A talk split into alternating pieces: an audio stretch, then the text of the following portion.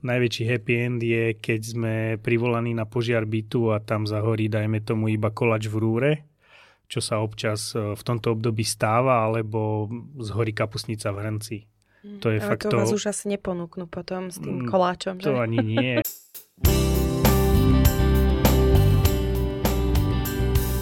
Bezpečný deň, milí poslucháči, vítajte v BOZP pod lupou v podcaste, kde s úsmevom na tvári odhaľujeme nebezpečné situácie v pracovnom prostredí a vydávame sa na dobrodružnú cestu za poznátkami o bezpečnosti a ochrane zdravia pri práci. Spoločne budeme rozoberať príbehy, tipy a rady, novinky a všetko, čo sa týka bezpečnosti, aby ste sa cítili pripravení na to, čo na vás číha v pracovnom prostredí.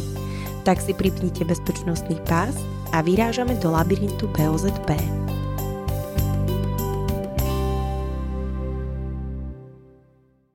Vážení poslucháči, vítajte v tejto predvianočnej epizóde nášho podcastu spoločnosti OCHSAS s názvom BOZP pod lupou dnes na tému Ako uhasiť horúce Vianoce.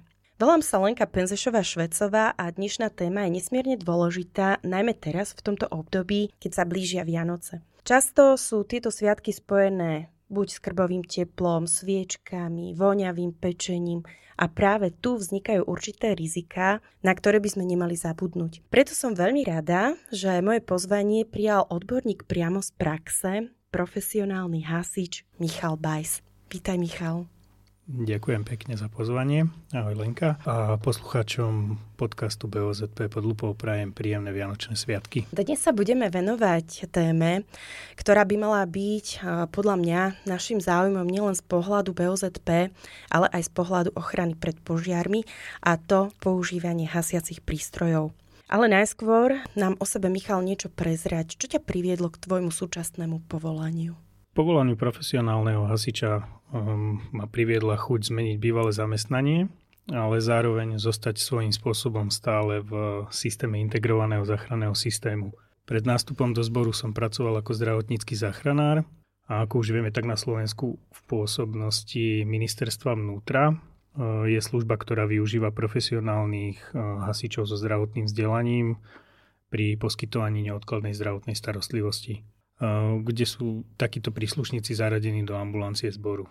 A jedným, jedným z týchto príslušníkov som aj ja, uh-huh. kde som v podstate využil svoje vzdelanie a skúsenosti aj v tomto mojom terajšom povolaní. Takto v úvode sa vždy svojich hostí pýtam trošku neštandardnú otázku, tak aj pre teba som si takú pripravila. Ak by si mal možnosť uhasiť akýkoľvek nereálny požiar. Myslím tým nezvyčajný problém alebo nejakú situáciu, kľudne povedzme aj globálnu. Čo by to bolo a prečo by si to urobil? Ako tak nad tým premýšľam, každá jedna situácia v živote potrebuje niekedy niečo uhasiť a keď sa tak nad tým zamyslím, tak svet ako taký sa niekam stále viac a viac ponáhla.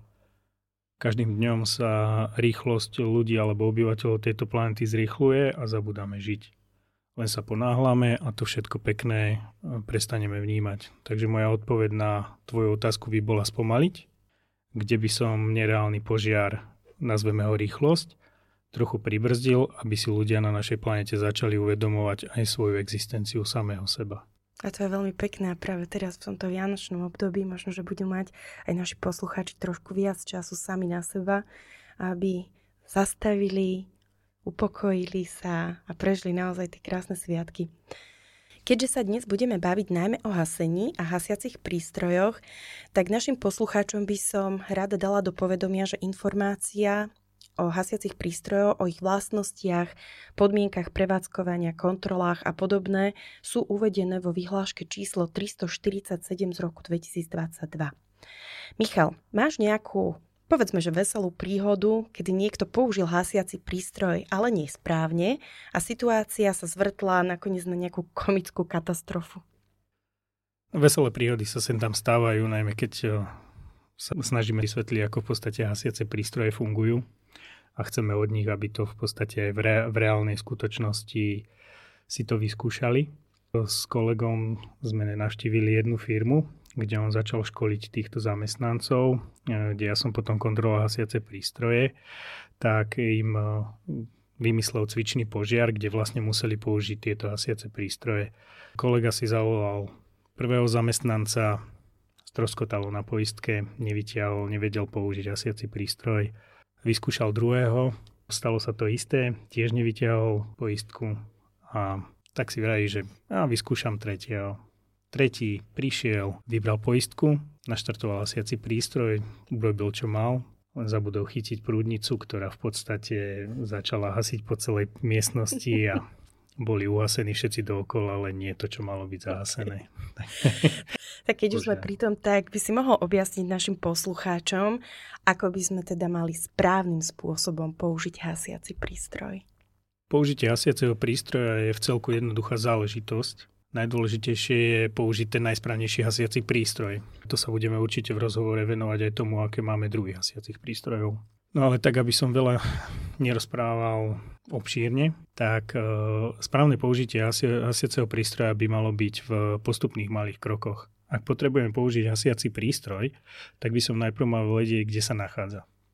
Zvyčajne sú to miesta, ktoré sú označené alebo by mali byť označené takým piktogramom hasiaceho prístroja a sú to zvyčajne červeno-biele nálepky, ktoré sa nachádzajú na stenách na vymedzených, e, vo vymedzených priestoroch, kde sa očakáva, že ten hasiaci prístroj by mohol byť.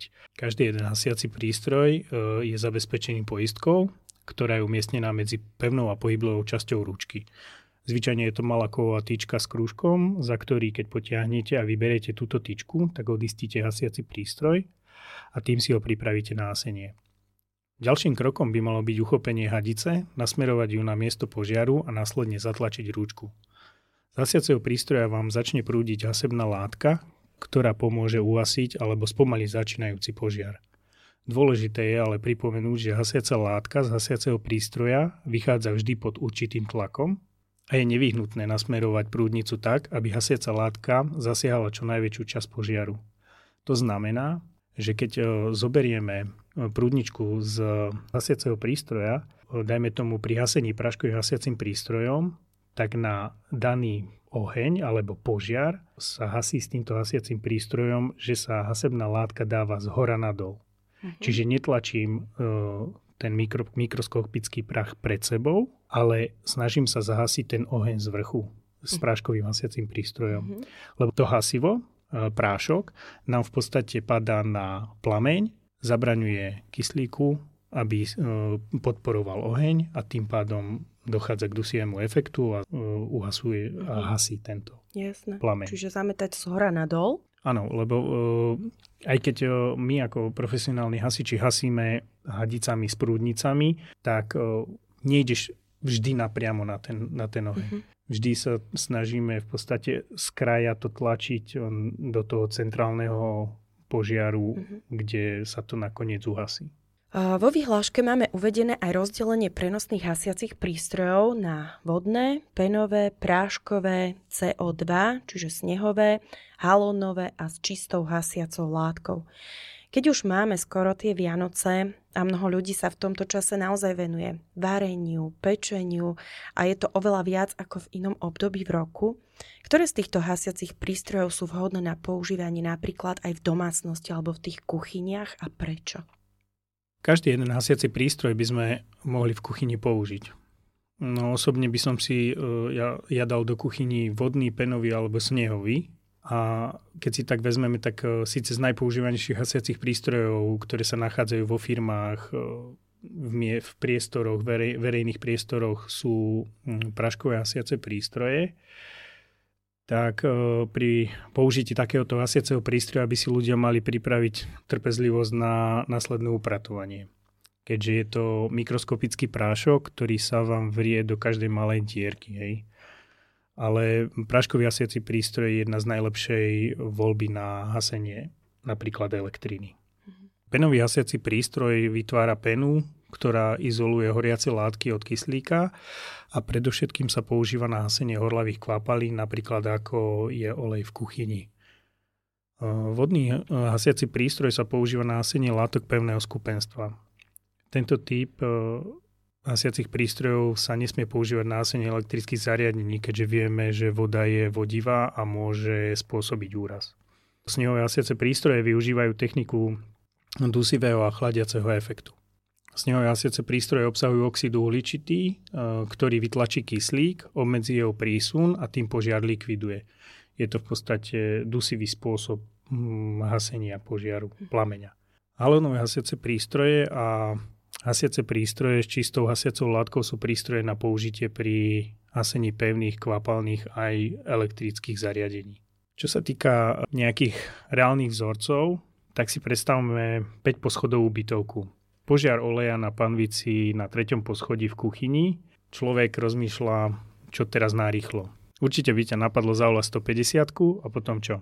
Čakať, nečakať? Zrazu ťa napadne, že si si všimol mm, v bytovke na prízemí sa nachádza hasiaci prístroj, ktorý by som mohol použiť. Vybehneš von, vezmeš hasiaci prístroj, zober, zoberieš ho do ruky a keďže vieme, že tie asiace prístroje vážia zo pár kilo, hej, tak uh, zase bežíš s ním na vrch a snažíš sa ho použiť.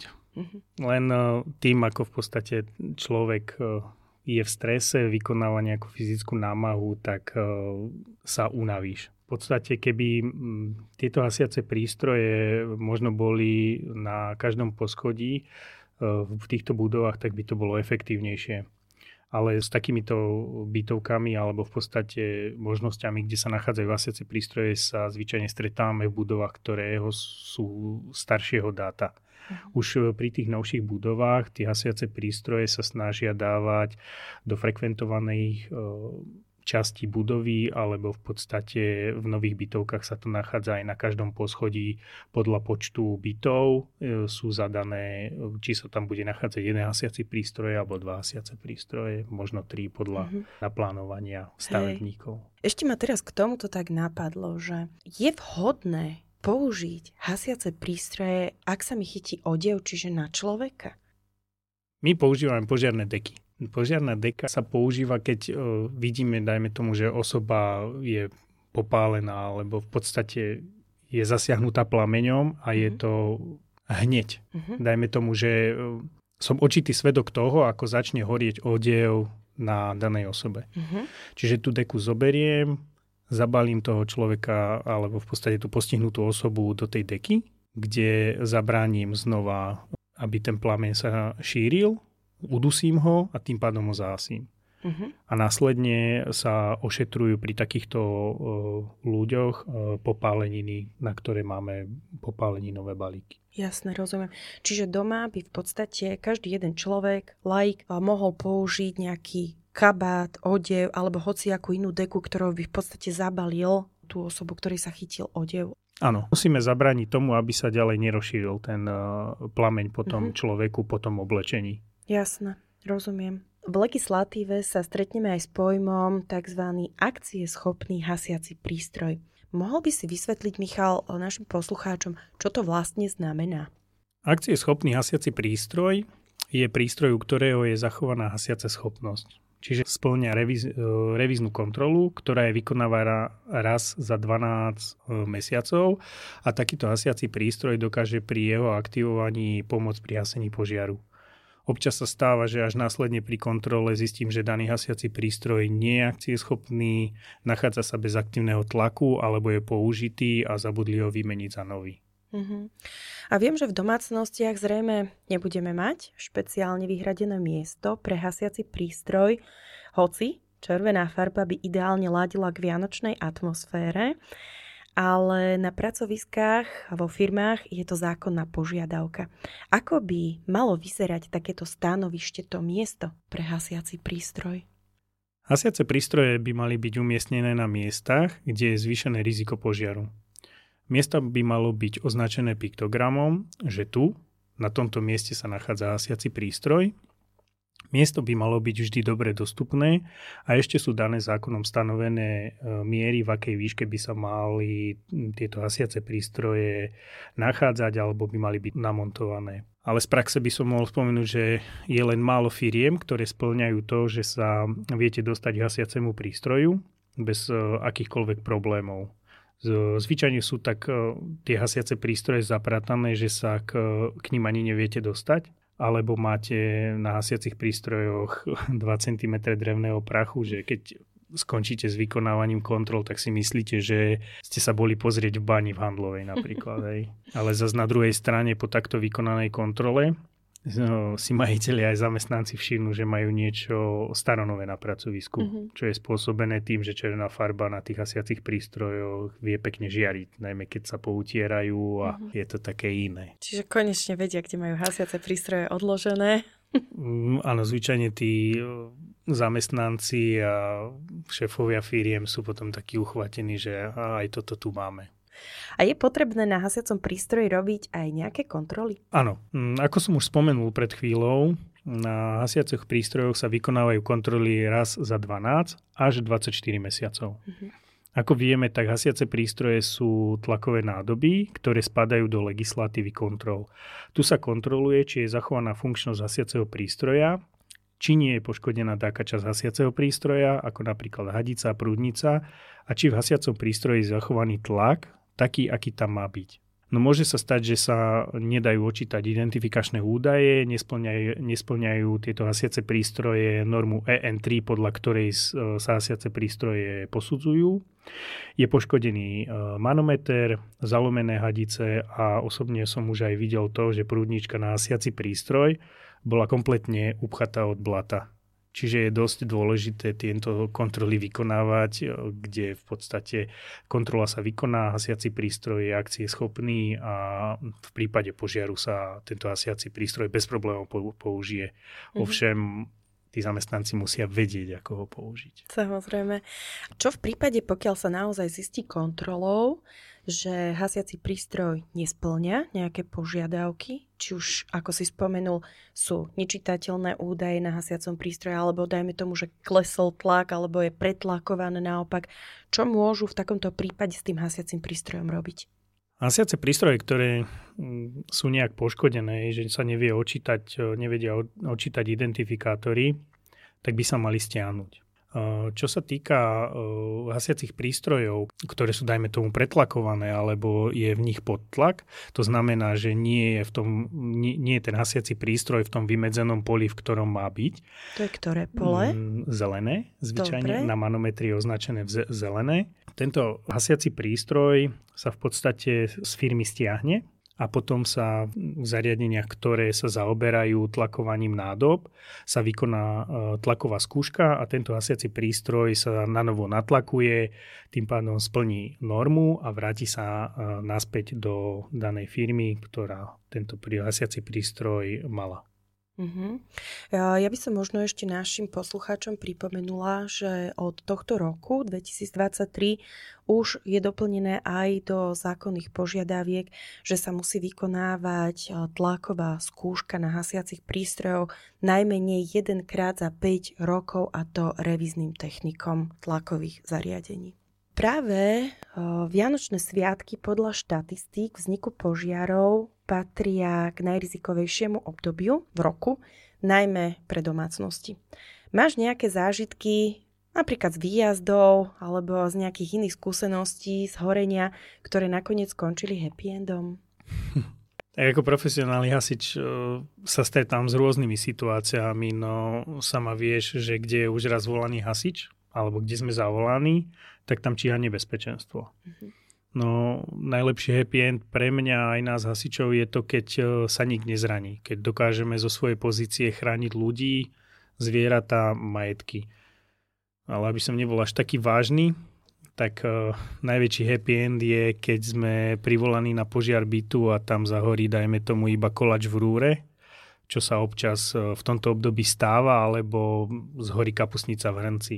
To je ale fakt to, to vás už asi neponúknú potom s tým mm, koláčom, že? To ani nie, ale to je to mm, najmenej v podstate, aby sme boli spokojní, že nemusíme evakuovať celú bytovku alebo mm. celý ten obytný dom, aby sme v podstate nevyrušovali tých ľudí cez tieto vianočné sviatky alebo proste v, tomto, v tejto fáze pokoja, kde si ľudia chcú mm. oddychnúť, lebo vieme, nemáme to v lete, máme to v zime Mm-hmm. Čiže aj keď, dajme tomu, stačí, že máš len štvorposchodovú bytovku a máš tam, ja neviem, 10 bytov a v jednom byte zahorí takto kapusnica, vzniká z toho obrovský zápach, mm-hmm. kde tí ľudia sú vystrašení a potom všetkých týchto obyvateľov tejto bytovky zobrať von, niekde ich na tú dobu zobrať, aby im nebola zima. To všetky sú tie veci také logisticky námahavé, aj keď vždy sa to dá poriešiť, tak je len dobré, keď e, je to mhm. fakt len tá strava a neprepukne to do nejakého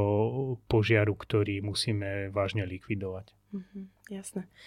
Ja si raz pamätám na jednu situáciu, ktorá sa stala tiež takto v období sviatkov, kde začala tiež horieť panvica alebo pekač s koláčmi a prvé, čo napadlo majiteľku bytovky, tak bolo, že pekač vyhodila von oknom aj s tými spečenými koláčmi, takže neviem, či toto je tiež riešenie. Ako by áno, určite, k tomu... určite k zabraneniu tomu ďalšiemu požiaru, áno. Čiže mm. a zároveň si asi aj vyvetrala, keďže to išlo von oknom. Áno. Bol som zo párkrát na požiari v reštauráciách, čiže kuchyni. A presne takisto veľká reštaurácia v jednom väčšom meste. Tam im zahoreli dva pekáče s jedným hrncom, mm-hmm. kde zabudli vypnúť olej. Čiže obsah množstva, ktoré tam bolo, to sa vznietilo. A tým pádom, že to teplo v podstate začalo byť veľmi nasytené v tej miestnosti, tak sa všetko rozpalovalo. Tak všetky tie spotrebiče, čo boli plastové hmoty, tak to všetko sa roztopilo a vieme, ako sa robia údržby v kuchyniach tak tá masnota celá po tých stenách, to začalo všetko horieť. Čiže vznikla tam veľmi veľká škoda aj na zariadení kuchyne, aj na v podstate celom tom priestore, ktoré bolo. Mm-hmm. A takisto e, ďalšia jedna nemenovaná reštaurácia, presne podobná príčina požiaru vzniku. A mhm. tam prišli tiež o všetko, kde im zahoreli chladničky, vitríny, proste absolútne celý interiér kuchyne zhorel. Jednalo sa o v podstate hrniec, ktorý mal olej v sebe, ktorý začal horieť normálne plameňom. Prišiel do kuchyne kuchár a ten jednoducho len sa na to pozeral a rozmýšľal, čo s tým, tak najprv to začalo vievať nejakou pokrievkou a tá pokrievka svojím spôsobom ten oheň len zväčšovala.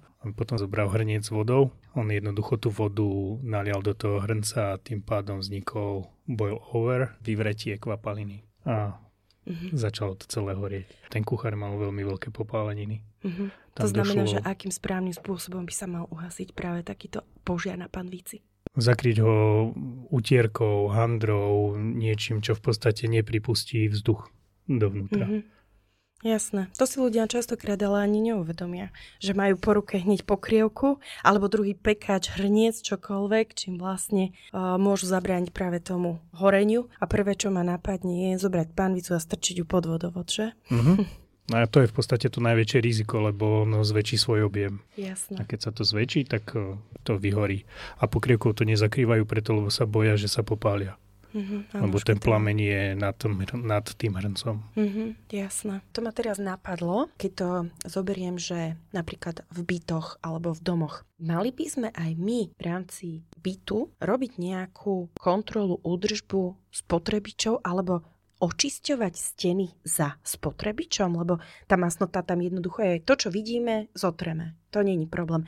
Ale častokrát zatečie poza sporák a tak ďalej, čiže čo v tomto prípade? Tak je to na majiteľovi bytu. Či sa na to zameria a očistí si to, alebo to nechá tak a bude to mať zatečené. Ale tým pádom, že to v podstate tá masnota tam je a není utieraná, ona sa nejakým varením stále hromadí, hromadí, tak e, keby náhodou začalo horieť uh-huh. od sporáku, tak to len napomôžu k tomu požiaru. Uh-huh. Čiže lepšie sa to no, vznieti. A lepšie sa to vznieti a to je presne takisto, ako máme e, drevárske firmy, ktoré pracujú s drevom. V týchto firmách sa nachádza e, drevný prach a drevný prach je veľmi znetlivý a pomaly výbušný. Hej, čiže stačí jedna malá iskra, ten prach sa vznietí a začne horieť celá fabrika. Mm-hmm. Čiže najmä v takýchto podnikoch by sa tie stroje mali udržiavať v čistote. Od elektrických spotrebičov by, by to tam malo byť všetko čisté, upravené, len vieme, ako to funguje, ono to tak nie je a potom, sa, potom vznikajú tie požiare a vznikajú veľmi veľké škody na tých firmách.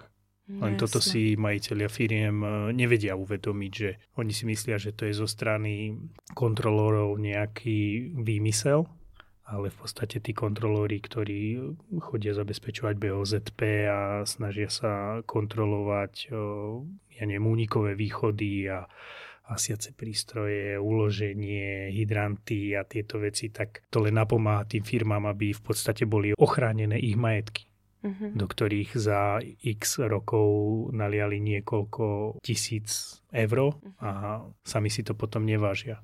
Jasné. Áno, čiže tam už je to potom naozaj o tom, že tá prevencia robí o mnoho viac, ako už potom, keď mám v skutočnosti hasiť ten požiar.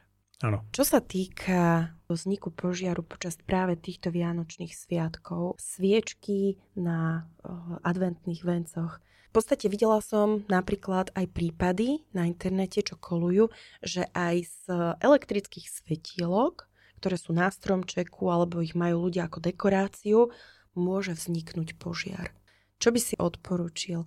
Každý takýto prístroj môže byť riziko alebo môže zapríčiniť vznik toho požiaru. Vrátim sa späť k tým sviečkám. Keď už ich chceme si zapáliť dajme tomu na stole, alebo proste urobiť si príjemnú atmosféru, tak uh, tie kahance sviečky by mali byť, dajme tomu, uložené do nejakého skla, do nejakej uh, počálky, kde je vymedzený ten uh, priestor pod tým kahancom, tým sklom alebo tou keramikou, ktorá zabraňuje prechodu, dajme tomu, na ten drevený nábytok a aby sa tým teplom vznietil. Čiže znižiť riziko požiaru, keď si zapálime kahanec, sviečku. Uh-huh. Mne sa dokonca raz stalo, ja osobne, a to som požiarný technik, ale stalo sa mi taká situácia, že som si takú veľmi maličkú čajovú sviečku dekoračne umiestnila do poličkového systému. A poličkový systém dopadol tak, že sa mi vypálila do hornej police tiera. Našťastie sa mi nábytok nevznietil, obhorelo to ale na čierno, že myslím si, že keby som buď tú sviečku mala väčšiu, silnejšiu, alebo ju tam nechala horieť dlhšie, tak by bola pravdepodobnosť, že sa mi proste tá drevotriesková polica nad ňou po nejakom čase aj znieti. Tak je to, myslím si, že viac než pravdepodobné. Mm-hmm. Čiže dávať pozor nielen na to, kde to mám položené, čo sa týka podnosu, hej, tej podložky, ale aj kam mi ten oheň tej sviečky sála hore do prostredia. Presne tak. Ten priestor musí byť voľný od tých sviečok. A najmä od horlavých, od horlavých látok, horlavých vecí, ktoré sa nachádzajú okolo. Umelé stromčeky sú umelé, už to majú v názve. Mm-hmm. Čiže vysokohorlavé látky, nábytok, Zvyčajne máme drevotriesku. Drevotrieska obsahuje v sebe lepidlá, ktoré držia ten materiál pokope. To je vysokohorlavé. Hej. Čiže ten priestor, kde si položím tú sviečku, kde nejak chcem sa na ňu pozerať, tak eh, by mal byť voľný okolo nej.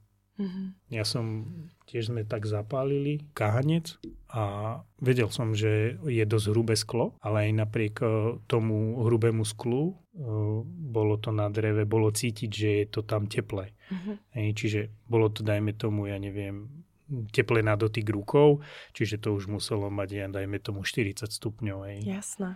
Čiže aj... A to si mnohí ani neuvedomujeme, že už ten materiál je toľko nahriatý a sú ozaj materiály niektoré, alebo jak si ty spomenul, že sú tam rôzne lepidlá, chémia, laky, nátery, ktoré môžu byť horlavé a už aj od 20 stupňov Celzia sú niektoré látky naozaj aj vysokohorlavé. vysokohorlavé. Teraz ma ešte napadla jedna situácia, ktorú dovolím si tvrdiť, že mnohí kuchári, kuchárky doma vykonávajú keď počas pečenia mám rúru rozpálenú a medzi tým som niečo ešte umývala a tak ďalej, tak zostane mi utierka, ktorá je pomerne mokrá alebo vlhká. No a po dopečení si mnohé gazdinky otvoria dvierka rúry a preložia cez ňu túto utierku, aby im vyschla rýchlejšie. Čo by sa mohlo v takomto prípade stať? Pri veľmi vysokej teplote sa môže tá handra vznietiť a môže začať horieť. Mhm. Čiže aj napriek tomu, že je trúba napríklad vypnutá, ale stále bola predtým rozpálená na nejakých 200, 250 stupňov Celzia, tak je to nebezpečné a riskantné. Áno, určite áno, lebo vravím, tá teplota tam stále zostáva, tá handra preschne, bude tam veľ, veľmi veľká teplota Môže tam byť viacej ako 200, možno 250 stupňov. Vieme, že rúry niektoré majú aj vy, vyšší stupeň. A tá útierka sa vznieti, začne horieť. Nad e, rúrami sú zvyčajne v dnešnej modernej dobe drevené skrinky a požiar máme v kuchyni mm-hmm. ako vyšitý. A to isté zrejme bude platiť aj v blízkosti krbu? Ale tam sa často tiež dosúša alebo na radiátoroch, na rôznych ohrevných telesách. Aký máš ty na to názor? Je to potenciálne miesto vzniku požiaru. Každé jedno. Uh-huh. Či je to krb, či sú to telesa, nejaké elektrické radiátory, ktoré sa zapínajú. V podstate aj v návodoch, e, keď sa kúpi daný spotrebič, tak je napísané, že sa nesmie zakrývať. Uh-huh.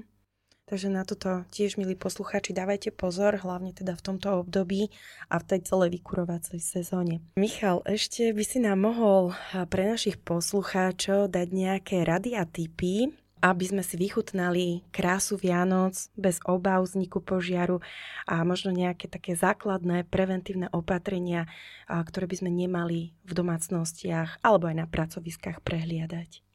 Vianoce sú náchylné na vznik požiarov častejšie ako v inom období. To, to je fakt. To sa jednoducho stáva, lebo ľudia doma zabúdajú, keď odchádzajú z bytu zapálené sviečky, zapnuté spotrebiče v elektrike, ktoré robia nejaké hmlové páry a v podstate sa môže stať, že aj tieto spotrebiče zahoria a vzniká tým pádom požiar. A na to, aby sme zabranili k nejakému vzniku týchto požiarov, tak by sme mali odstrániť to, že keď odchádzam von z domu, tak by sme nemali mať e, zapálené sviečky, káhance, tieto elektrické spotrebiče. Stačí len vypnúť, nemusíme vyberať zo, za, zo zastrčky, ale proste jednoducho len ich, len ich vypneme. Tým pádom znižujeme to riziko vzniku požiaru. Uh-huh. Čiže také, že mám rozvarenú kapusnicu a potrebujem si odbehnúť ešte niečo kúpiť do obchodu a nechám teda na sporáku bez dozoru, to by sme asi nemali ponechávať. To by sa nemalo nechávať. Idem preč, vypnem. Uh-huh hej, znížim riziko požiaru. Môže sa stať, že idem do toho nakupného centra, zdržím sa tam o 3 hodinu dlhšie, ale za tú 3 hodinu sa môže stať strašne veľa nepríjemných situácií a potom, keď sa vrátim z tých vianočných nákupov, tak je dôležité, aby sme sa mali kde vrátiť, lebo už toto požiarom zhoreného bytu sa ťažko vracia. Mm-hmm, to je pravda. Michal, na záver našej epizódy Ako uhasiť horúce Vianoce by som sa ti naozaj veľmi pekne chcela poďakovať za múdre a veľmi cenné rady týkajúce sa ochrany pred požiarmi počas Vianoc. Mojím hostom bol Michal Bajs. Ďakujem ešte raz veľmi pekne, Michal. A ja ďakujem za pozvanie, Lenka, a verím, že som aspoň chvíľu spríjemnil predvianočný čas. Určite áno. Dúfam, že ste sa aj vy, milí poslucháči, zabavili, odniesli ste si užitočné rády a informácie, ktoré vám pomôžu zabezpečiť bezpečné a šťastné sviatky. Nezabudnite počúvať náš podcast a prihlásiť sa na odber, aby ste nezmeškali žiadnu z našich budúcich epizód. Ak máte nejaké témy, ktoré by ste radi počuli v budúcnosti, tak nás určite neváhajte kontaktovať. Majte na pamäti, že prevencia pred požiarmi je kľúčom k tomu, aby sa vaše sviatky stali nezabudnutelnými zážitkami. Prajem vám bezpečné a veselé Vianoce. Takisto sa k pozdravu pripájam aj ja a prajem vám príjemné prežitie Vianočných sviatkov a príjemné naberanie Vianočných kilogramov. Ahojte.